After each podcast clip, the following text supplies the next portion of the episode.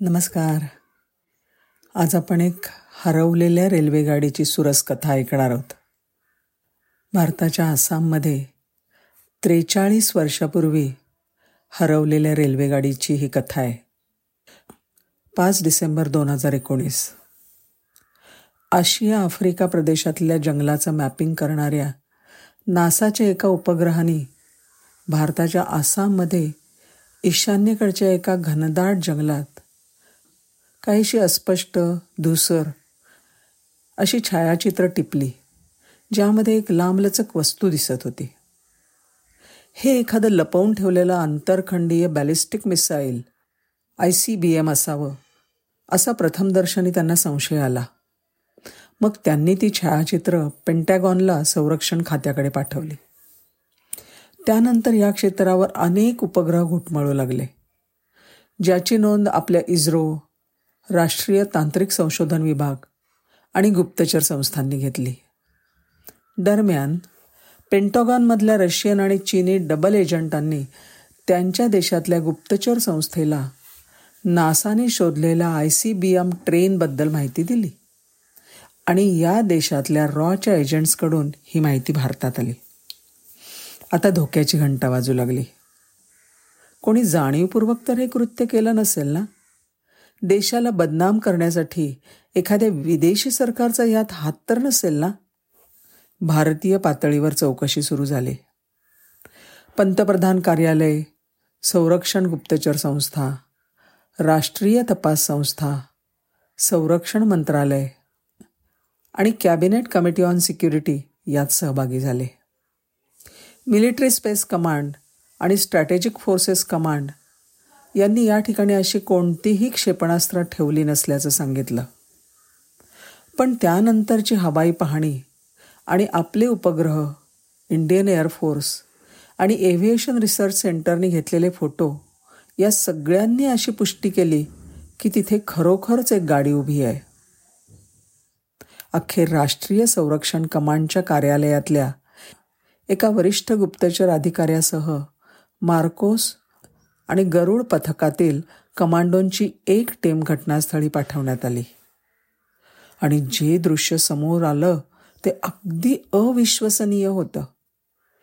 ईशान्य रेल्वेची एक संपूर्ण रेल्वे गाडीच तिकडे उभी होती. मागे जाऊन शोध घेतला तेव्हा समजलं ते असं. सोळा जून एकोणीसशे शहात्तर. रेल्वेच्या कामकाजाचा नेहमीसारखाच एक दिवस. आसाममधल्या तीनसुखिया या छोट्याशा रेल्वे स्थानकावर सकाळी एक रेल्वे मालगाडी आली.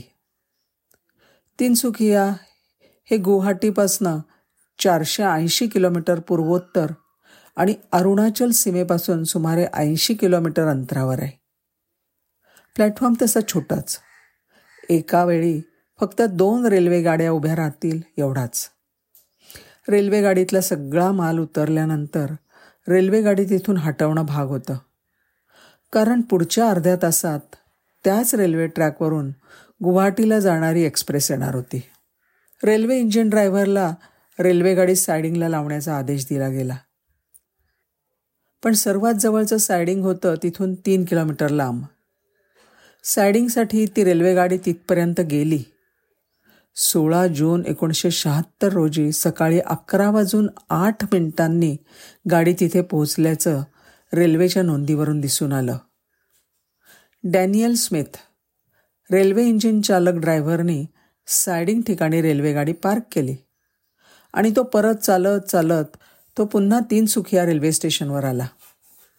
आणि त्याच दिवशी अर्ध्या तासातच म्हणजे सकाळी अकरा वाजून एकतीस मिनिटांनी मुसळधार पाऊस सुरू झाला.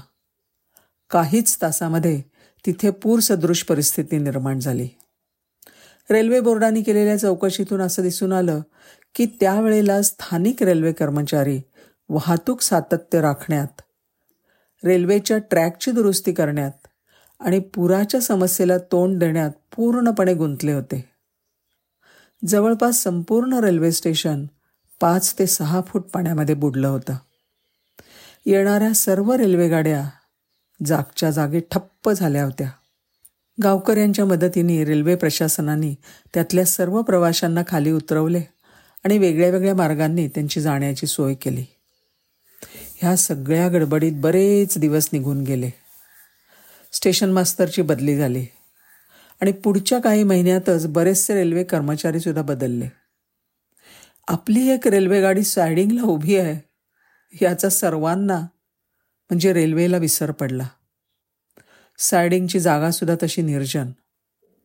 लोकांचं त्या बाजूला फारसं जाणं येणं नव्हतं. हळूहळू झाडांनी संपूर्ण परिसर व्यापला. क्वचितच वापरल्या जाणाऱ्या सायडिंगकडे जाणाऱ्या रेल्वे टेक रेल्वे ट्रॅकचे अवशेष पुरात वाहून गेले होते.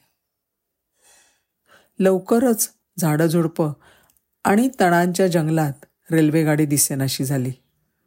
तिथले साप पक्षी आणि वन्य प्राण्यांना आईतच एक घर मिळालं. त्यांचा मुक्त वावर तिकडे रेल्वेगाडीमध्ये सुरू झाला. बराच काळ लोटला. तिथले उरले सुरले जुने रेल्वे कर्मचारीसुद्धा निवृत्त झाले. तर काहींचं निधन झालं. या सायडिंगला ठेवलेल्या डोंगराच्या शेजारी लावलेल्या रेल्वेगाडीची आठवण कोणालाच नव्हती. डॅनियल स्मिथ रेल्वे इंजिन चालक तिनसुखियाच्या घटनेनंतर तीन महिन्यांमध्येच सप्टेंबर एकोणीसशे शहात्तरमध्ये भारतीय रेल्वे सोडून ऑस्ट्रेलियाला थला स्थलांतरित झाला.